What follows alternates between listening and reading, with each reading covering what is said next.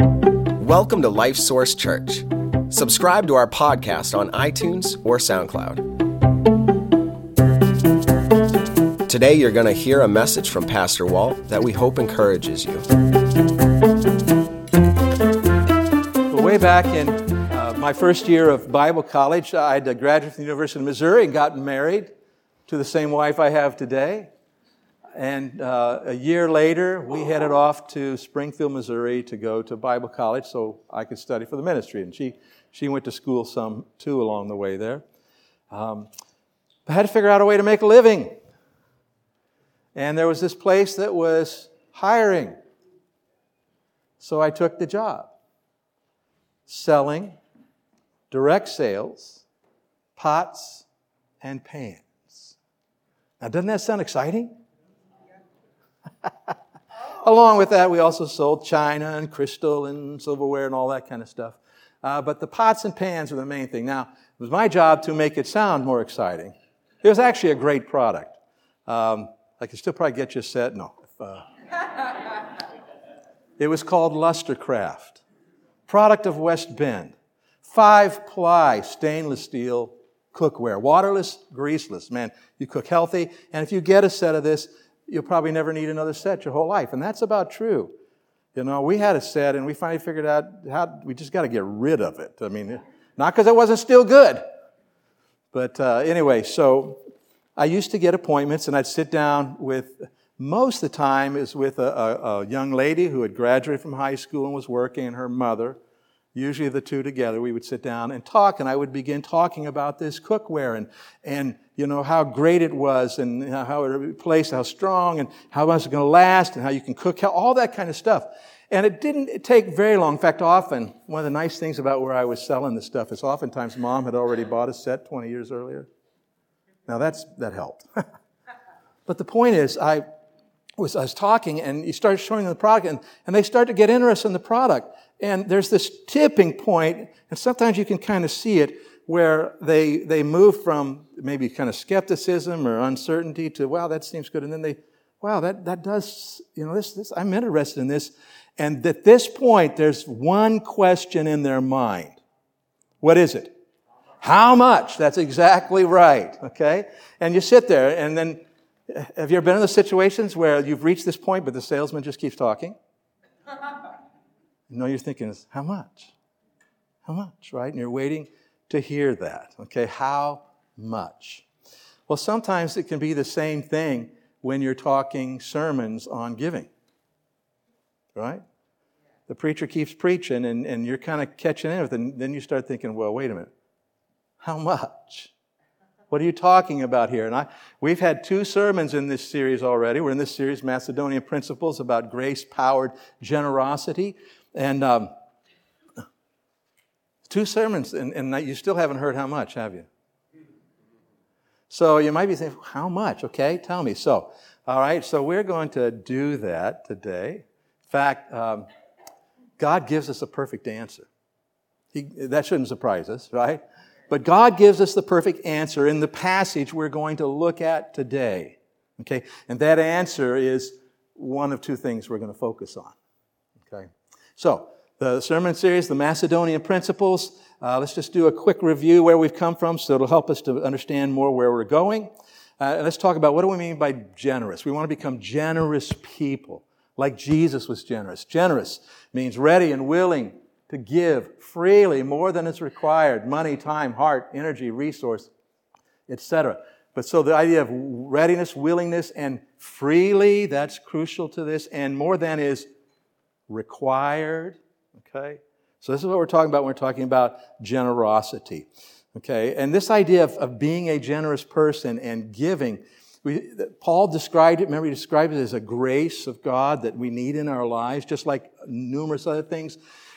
Becoming a generous giver is, is, is just as much part of the Christian life as becoming a Bible reader, as becoming somebody who prays, as becoming someone who who worships God, somebody who serves God, somebody who is a generous giver. It's just, it's on the same plane, okay? It's not like some optional thing off to the side. We need to become generous people. And as we can see here, it's not just about our money, is it? It's not just about our money. You can be generous with your time. You can be generous with your, your heart, your energy, your resources, uh, whatever. Being generous uh, with these kinds of things. In the passage of Scripture we're focusing on, getting this from, uh, Paul is focusing in on giving. All right? And so that's one of the reasons we're focusing on it. So we've seen two principles so far, and the first one is this the principle of the first gift, and that's that you need to give yourself first. Give yourself away first to God. That's before all else. Otherwise, if you don't give yourself to God, doesn't matter what you do with your money, you're doing your own thing, aren't you? See that? So we got to start with no, I'm surrendering myself to God. I give myself to God first. And then Paul says, and then everything else comes after that. The second principle, which we looked at last week, is the principle of the first blessing, and that is that you are always the first person to benefit from your generosity. You know, the process you go through of, of arriving about, you know, how do, what am I going to share? How, much am I going to give? God, what do you want me to do? And it, it's going to change you. It's going to shape you to be more like Christ, to think more biblically, be more dependent on the Lord. All these good things that are happening when you actually give, that just really solidifies those kinds of things. But this is before anybody's ever received the gift. You see that? So you benefit. No matter what happens to the gift after you've given it, you benefit from having given it. So, Let's go to 2 Corinthians chapter 9. The last two weeks we were in 2 Corinthians 8. We've graduated to chapter 9. We're going to read the first seven verses of chapter 9. Now it says, Now concerning the ministering to the saints, and uh, just let me set this, the context again here. Paul is talking about a special offering that's being taken up by Christians around the world to send to the Christians back in Israel who were, uh, had had famines and were being persecuted and they were in need of assistance. So that's what he's talking about. He says the ministering to the saints, he's talking about helping them with this offering. Now, concerning the ministering to the saints, it is superfluous for me to write to you, for I know your willingness about which I boast of you to the Macedonians, that Achaia was ready a year ago, and your zeal has, has stirred up the majority. Yet I have sent the brethren, lest our boasting of you should be in vain in this respect, that as I said, you may be ready, lest if some Macedonians come with me and find you unprepared, we, not to mention you, should be ashamed of this confident boasting. So let me just stop. The, what had happened is that the people in Corinth who heard about this need got all excited about it and they wanted to give to it. They were zealous about it. And so they were saying, yeah, we're going to give. We're going to, you know, really give the most that we can. So they were talking about that way. And so then Paul had communicated this to the poor churches in Macedonia. And their testimony, the Corinthians' testimony, had stirred up the Macedonians. And you remember when Paul talked about how the Macedonians responded? They gave themselves to God first, and then they gave more generously than he ever could have imagined. He was surprised, pleasantly so, by their generosity. By the way, so let's remember this. Let me just toss this in here. They were poor Christians, they were generous Christians. Remember, poverty doesn't prevent generosity. Okay? We saw that last week too. It's, a, it's not about what you have, not about how much you don't have. Okay? So um, we can become generous people. Anyway, so that's what this is about. He's saying, so we told them about you, and now they may be coming with us when we collect this offering. Be ready. Don't make that boasting empty, right? I talked about how well you had responded. I don't want to get here and you guys not be ready. And it's like, oh man, this isn't good. Verse 5. Therefore, I thought it necessary to exhort the brethren to go to you ahead of time and prepare your generous gift beforehand, which you had previously promised, that it may be ready. And here's important, we're going to talk about this later, as a matter of generosity and not as a grudging obligation. But this I say he who sows sparingly will reap sparingly, and he who sows bountifully will also reap bountifully. So let each one give as he purposes in his heart, not grudgingly or of necessity, for God loves a cheerful giver. Father, we thank you for your word and that in it you have uh, provided us all the, the the knowledge that we need to know how to live lives that are pleasing to you, uh, lives that show you to the world around us. I pray as we consider what you've said here in this passage today through the Apostle Paul that we would open our hearts to you. Our minds would be ready to hear, and we would be ready to say yes to you in whatever you would speak to us today. I pray it in Jesus' name. Amen. All right, so there are two directions that this goes in here, okay, this passage of Scripture. Uh, one is the how much part, and the other is how to part, okay? Both of those are here in our passage today. But we want to remind ourselves something from verse 2. For I know your willingness that your zeal, he talks about, has stirred up the majority. The, the Corinthians wanted to give generously. Okay? And so that's a point we have, we've, we've seen in each of the passages of Scripture we've looked at so far, and that's that generous Christians want to give generously. Can you be a Christian and not be generous? Can you? Should you? No, we shouldn't, right? We should become generous people because that's about we grow to be like the Lord. And, and He, what, remember, He left heaven, the riches of heaven, to become poor, that we who are poor spiritually might become rich in Him. So, uh, generous Christians want to give generously. And so, uh, as we look at this passage, verse number two, that's what we see.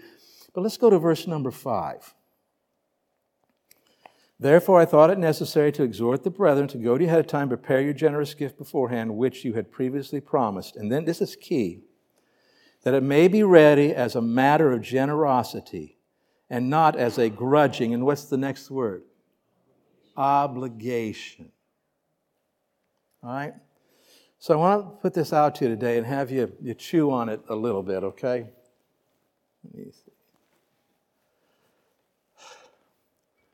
The Bible rules out rules as the way to live and give generously. It rules out rules. In other words, if we're going to be generous people, giving generously, it is not going to be about following rules. When we looked at the definition of generous, what was it again? Giving willingly, freely. It's not about what's required, because we're going to give more than might be required, if there is even a requirement. That idea of generosity. Because in one sense, we might say you don't have to give anything. So anything you give is more than required, right? So you're starting that way. Now, let's look at verse number six. We'll start focusing in here on how much we're supposed to give. Verse 6, he says, But this I say, he who sows sparingly will also reap sparingly, and he who sows bountifully will also reap bountifully. Now, this question, I mean, excuse me, that, that statement we usually think of as give and you will be blessed, right? Sow and you will receive. Sow a little, receive a little. Sow a lot, receive a lot. And that's the principle there. That's the truth there. But I don't think that Paul here is trying to tell the Corinthians, you need to give more so you can get a lot more. Now, that is the motivation that you sometimes get appealed to, don't you, by Christian organizations or, or people on television. I'm not trying to pick on them, but, right? You need to give more so you can get more. Now, God oftentimes does bless us and work in our lives, but he did, God never promises to make us rich with money. He just doesn't. The Apostle Paul says, I've learned to be content, whether I have a lot or have a little. So say we're to be contented people. So what is this principle about? Why is Paul telling them this? And here's, here's my thought on it. He's talking about if you give more, there will be many more benefits. Much will, will be accomplished. If you give a little, a little can be accomplished. You give a lot, a lot can be accomplished. That makes sense? He's challenging to generosity, not to covetousness or not to greed. And so here's how much should you be giving? Well, here, question. Answer this question. How much do you want to accomplish for God's kingdom? Give accordingly. And, and so where does this go back to? Our minds? Our minds are part of it, but no, where does this go back to? To where? It's not a trick question. To the heart. That's right, to the heart. So, how much do you want to accomplish for God's kingdom? Give accordingly. Uh, I don't know about you, the, the longer I'm saved, the more I want to accomplish. Um, you start thinking, what's this is like this isn't just about money, it's about what I do with my time. Glenda and I are talking about that again. What are we doing with our time? Are we using our time generously for the kingdom of God? Because we want to make a difference. We want, you know, to accomplish something for the Lord that would honor Him and meet needs of people. Okay, but certainly it applies in the area of money as well. Um, anybody here like to buy groceries? Anybody? I'm not talking about going shopping. How do you want to go shopping? How many of you like to have groceries in the house, right? Okay, now we agree on that. Last time I checked, could you go to the grocery store and just pick up what you want and take it home without paying for it? No, you can't, right? Typically, the idea is money is pretty much involved in everything that goes on. Anything you want to accomplish, there's almost always some money involved. Okay? And so, same in the kingdom of God. Money is a tool that provides us ways to do things. And so, um, how much do you want to accomplish in the kingdom of God? Then give that much. Give accordingly. Do you want to see a lot accomplished? Give a lot. Okay? All right, that brings us to verse number seven here, which is really a, essential. This is where God, I think, finishes the answer for us. And he says, So, after all this that he's talked about, right? Your willingness, your zeal, we need to do it, we need to follow through on it. Uh, if you know you give a lot, you can make a big difference. Verse 7. So let each one give as he purposes in his heart, not grudgingly or of necessity, for God loves a cheerful giver. So this not grudgingly or of necessity, that goes back again, not, this is, are you following some rules when you're giving like this? No, it's not about following necessity. I have to do this. Why? The rules say I got to do it. Before I go, let me just say, share with you. Sometimes, if, if, as, when Christians have learned to give according to rules, I have rules I have to follow for my giving. When you have that mindset, you begin to approach your giving the same way you approach your income taxes. What is your strategy on your income taxes? How much do you want to pay? As little as possible. You're going to follow the rules. How, oh, you sent the IRS this much money, extra money or whatever, right? Why'd you do that? I had to. It was a necessity. And yes, I'm giving it grudgingly. I've, I've never heard anybody yet say, you know what, there's my bill, but I, I'm going to send an extra couple thousand. You know, I want to be generous, and I'm sure they'll use it well. And right? We don't do that. And so when we're doing our giving according to rules, it, it's so easy to end up like, how much am I supposed to give? Right? Okay. So if I, we'll talk about this in a minute, but if I want to give 10% of that, okay, that's, that's, uh, that's $82.37. We've missed the point, haven't we? God didn't say to give that way. He says, give as you have purpose in your heart, the way you want to. Give freely, give generously from the heart. So here's the second question What is your heart telling you about how much you should give? Give that amount, give that much. Some of you are looking really worried. My heart, I can think of a lot to give. Okay. But we're going to work on that a little bit, all right? So let's remind ourselves before we go on here that this principle, the third principle is this the principle of the heart. The principle of the heart is that generosity is not about following rules, it's about following your heart. It's about following your heart. And you might say, well, wait a minute, but, but, but, but, anybody doing that inside? You don't have to raise your hand. Let's talk about this.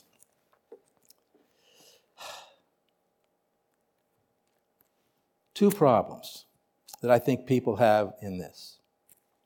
And here we are in verse 6 saying, Let each one give as he purposes in his heart. Be a cheerful giver. I'm glad, I'm being generous, I'm finding joy in this. God loves it when I give this way. I, am giving freely from my heart. So, two questions that arise, I think. And the first one is this Well, what about everything else that God teaches about giving in the Bible? Does he teach anything else about giving in the Bible besides verse 7? Those you've been around for a while, does he? A lot. There's a lots of things in the Bible about that. So, how does that work? Well, let's remind ourselves all of those things that, he, that are in the Bible about giving, related to giving. We already saw, didn't we, that God has ruled out rules?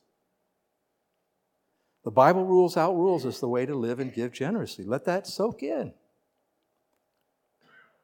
By the way, it took me a lot of years to get to this.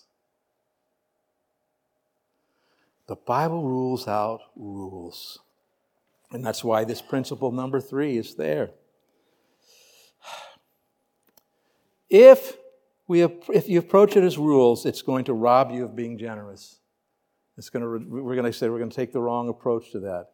Um, so, how does it fit? Now, I do have an answer for you. I, I know I'm up here asking. Sometimes you guys think, he doesn't know the answer. I don't know all the answers, but I do know this answer. Um, but let this, this principle soak in again, right? It's not about following rules, it's about following your heart. Very, very important. Now, so it, it, just can't be about the rules. What about all that stuff? Well, it's all good. How much of God's word is true? How much of it is profitable to us for following? How much? All of it. It's all, okay? But if we approach it as rules we got to follow, we've missed the point. And we've robbed ourselves of what the great joy and blessing that God has for us. So the answer to the first question is yeah, God has taught us a lot. All that stuff. We need to follow. We're going to talk about that. But it's not about keeping rules. Okay, we got to get to the heart. Second question is this Okay, Walt, you're telling me I'm supposed to follow my heart? Well, what about Jeremiah chapter 17 and verse 9 when he says that the heart is deceitful above all things and desperately wicked? Who can know it? My heart could deceive me. My heart could fool me. My heart, okay? And I would say to you that this is obviously it's true. It's in God's word. But what's, who is he talking about?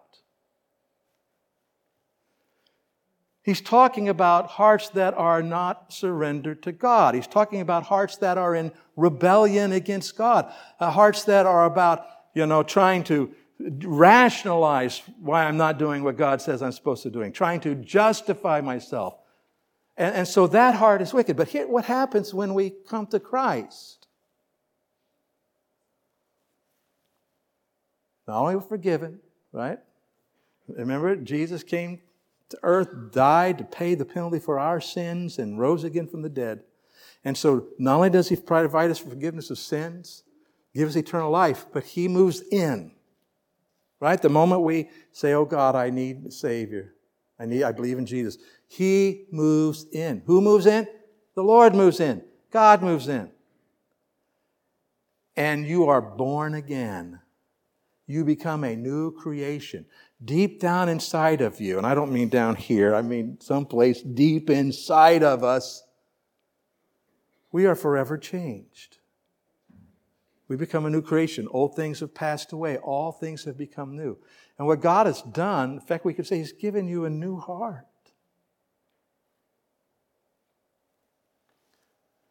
All right, so Jeremiah's not talking about. He's talking about people who aren't in rebellion. Can a Christian live in rebellion to God?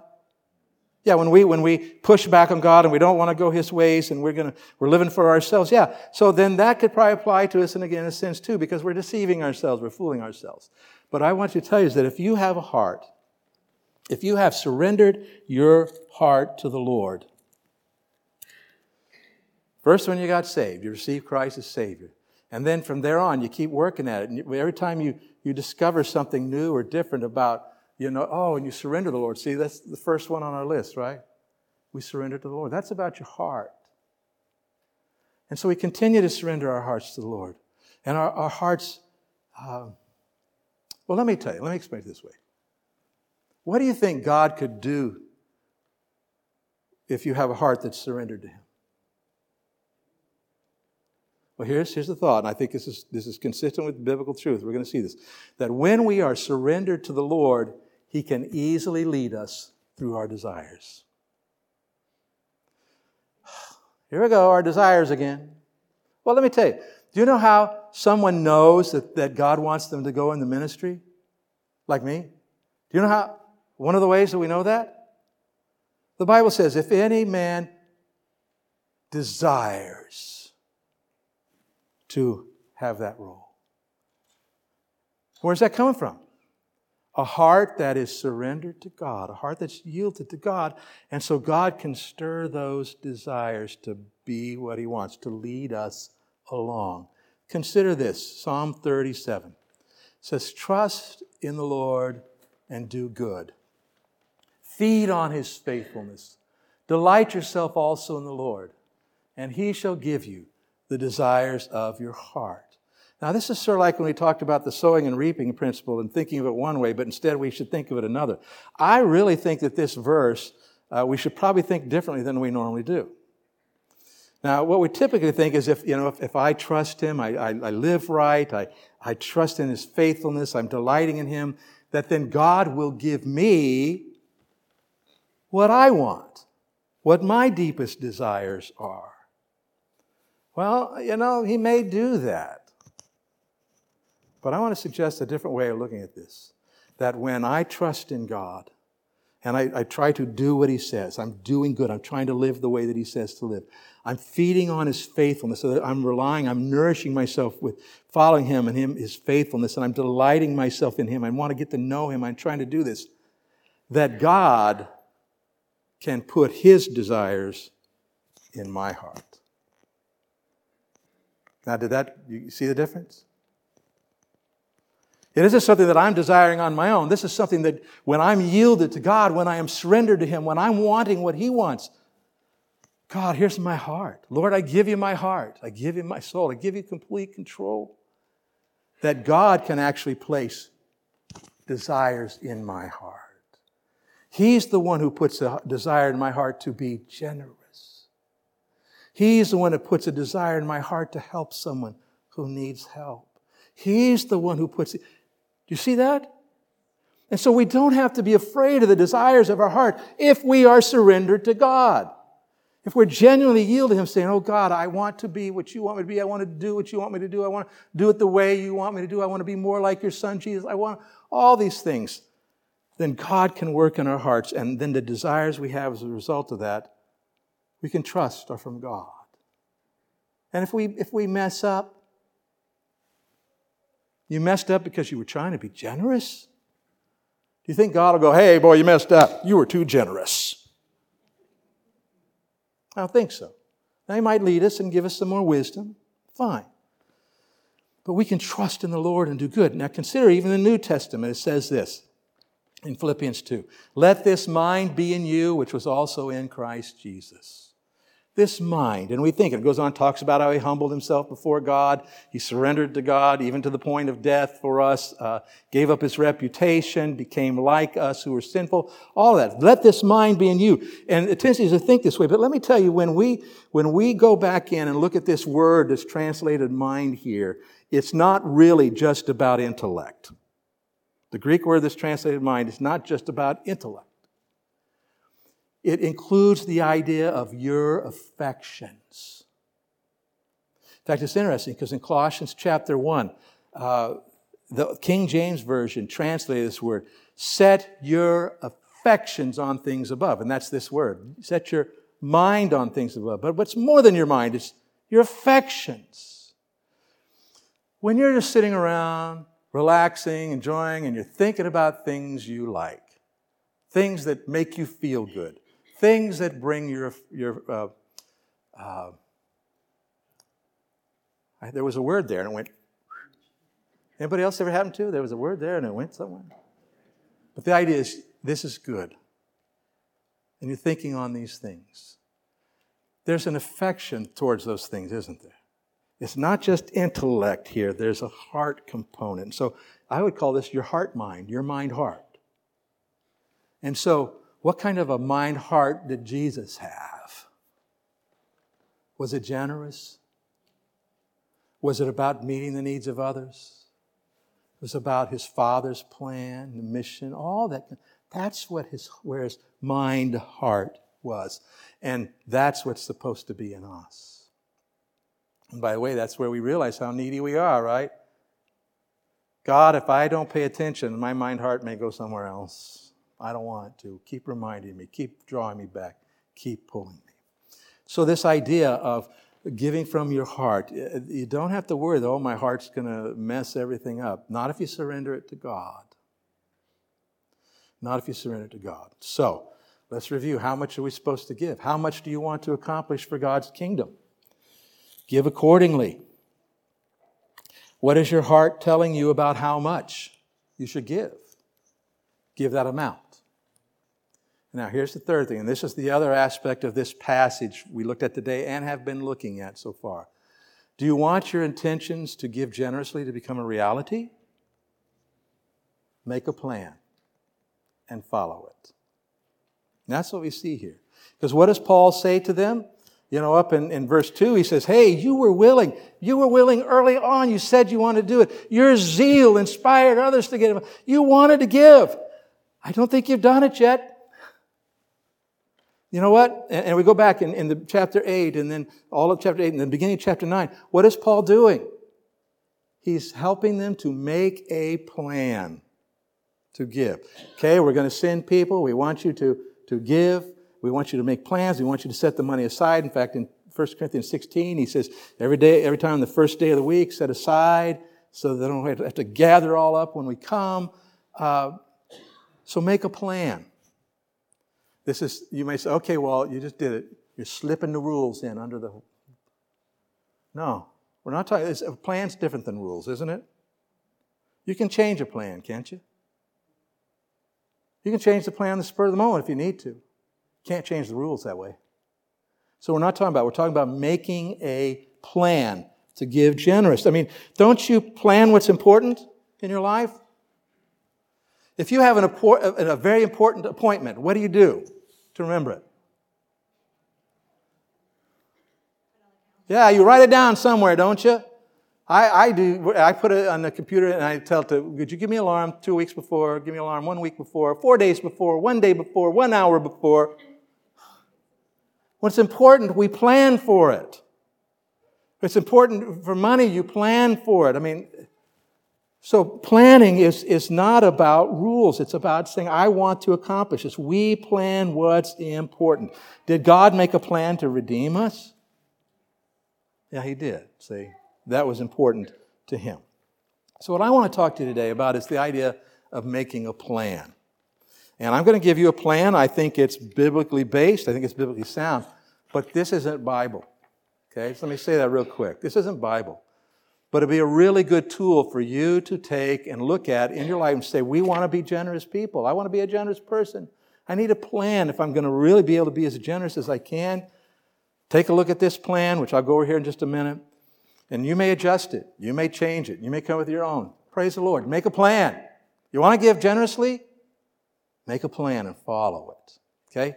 So let's take a look at this. Uh, by the way, these three main areas that we're going to look at uh, are areas that Dave Ramsey says. You know, he says give to the Lord, save for the future, and then budget for the rest of your life to live. All right, so let's, let's look at this first. Uh, the first one is this under giving to the Lord. Give generously to the Lord and his work through the church, a fixed percentage plus. Now, what am I talking about here? Well, we're talking about what people often call a tithe, uh, which is tithe flows out of the first 10%. Um, hope there's a rule. No, no, no. That's an example of a principle. Okay? Offerings, missions, giving to missions, giving to deacons. In other words, do you want to decide up front you, between you and God in your heart what, do I, what am I going to give to this?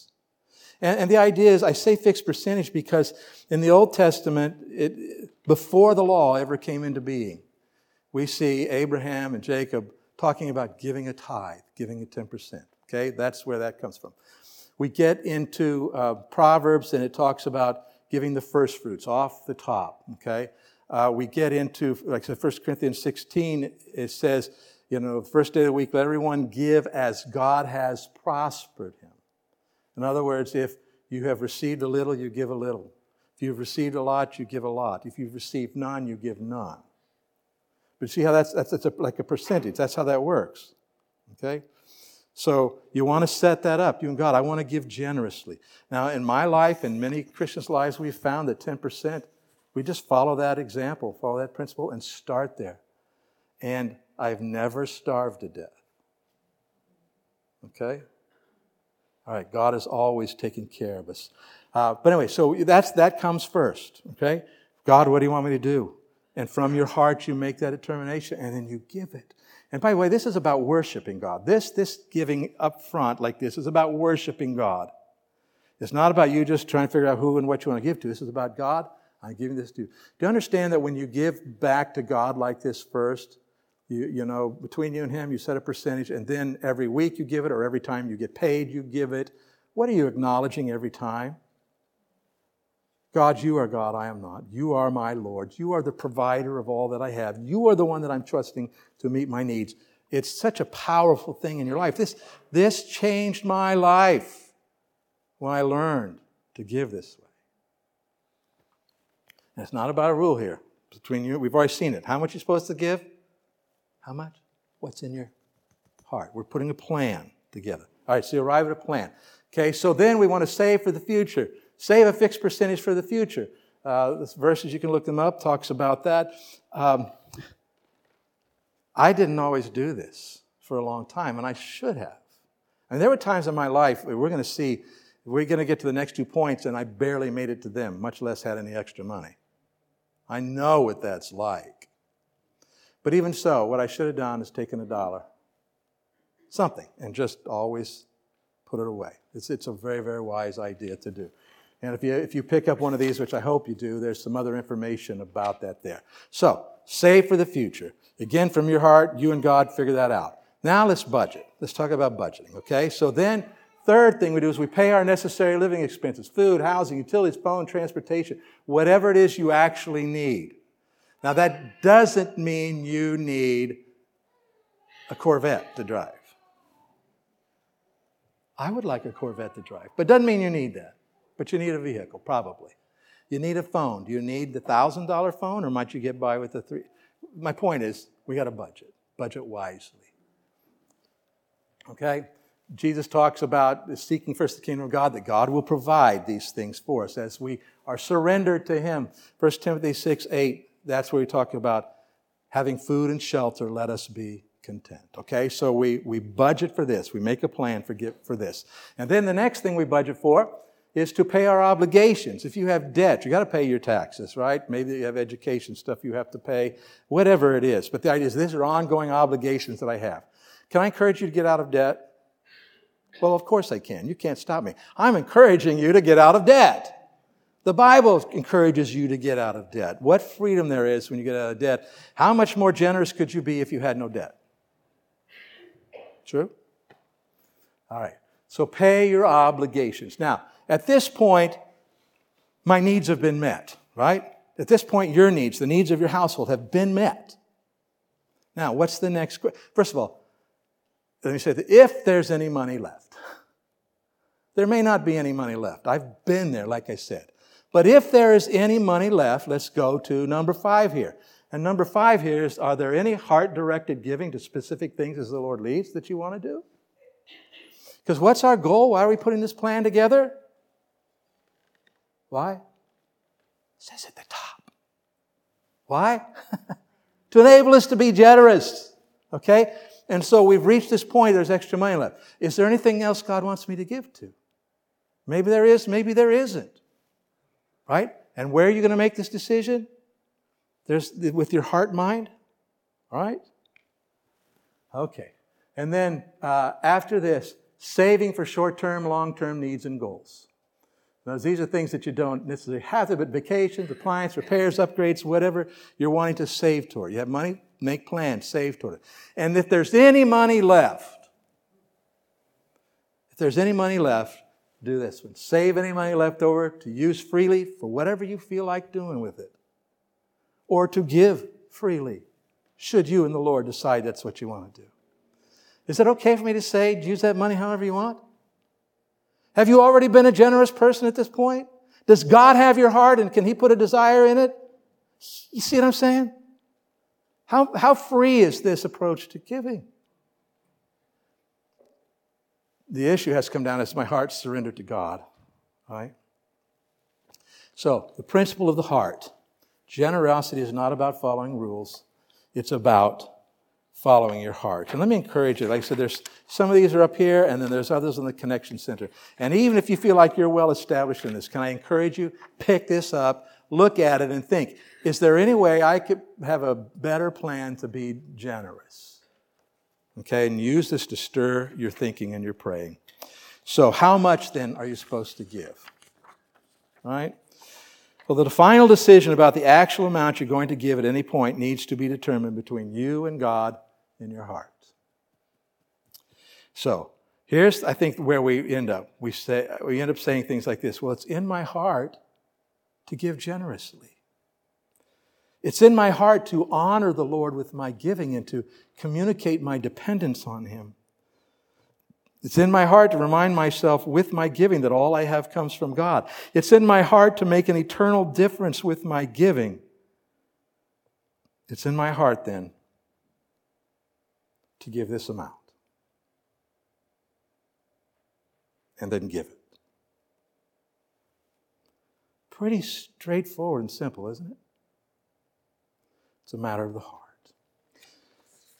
Let's go to the Lord in prayer.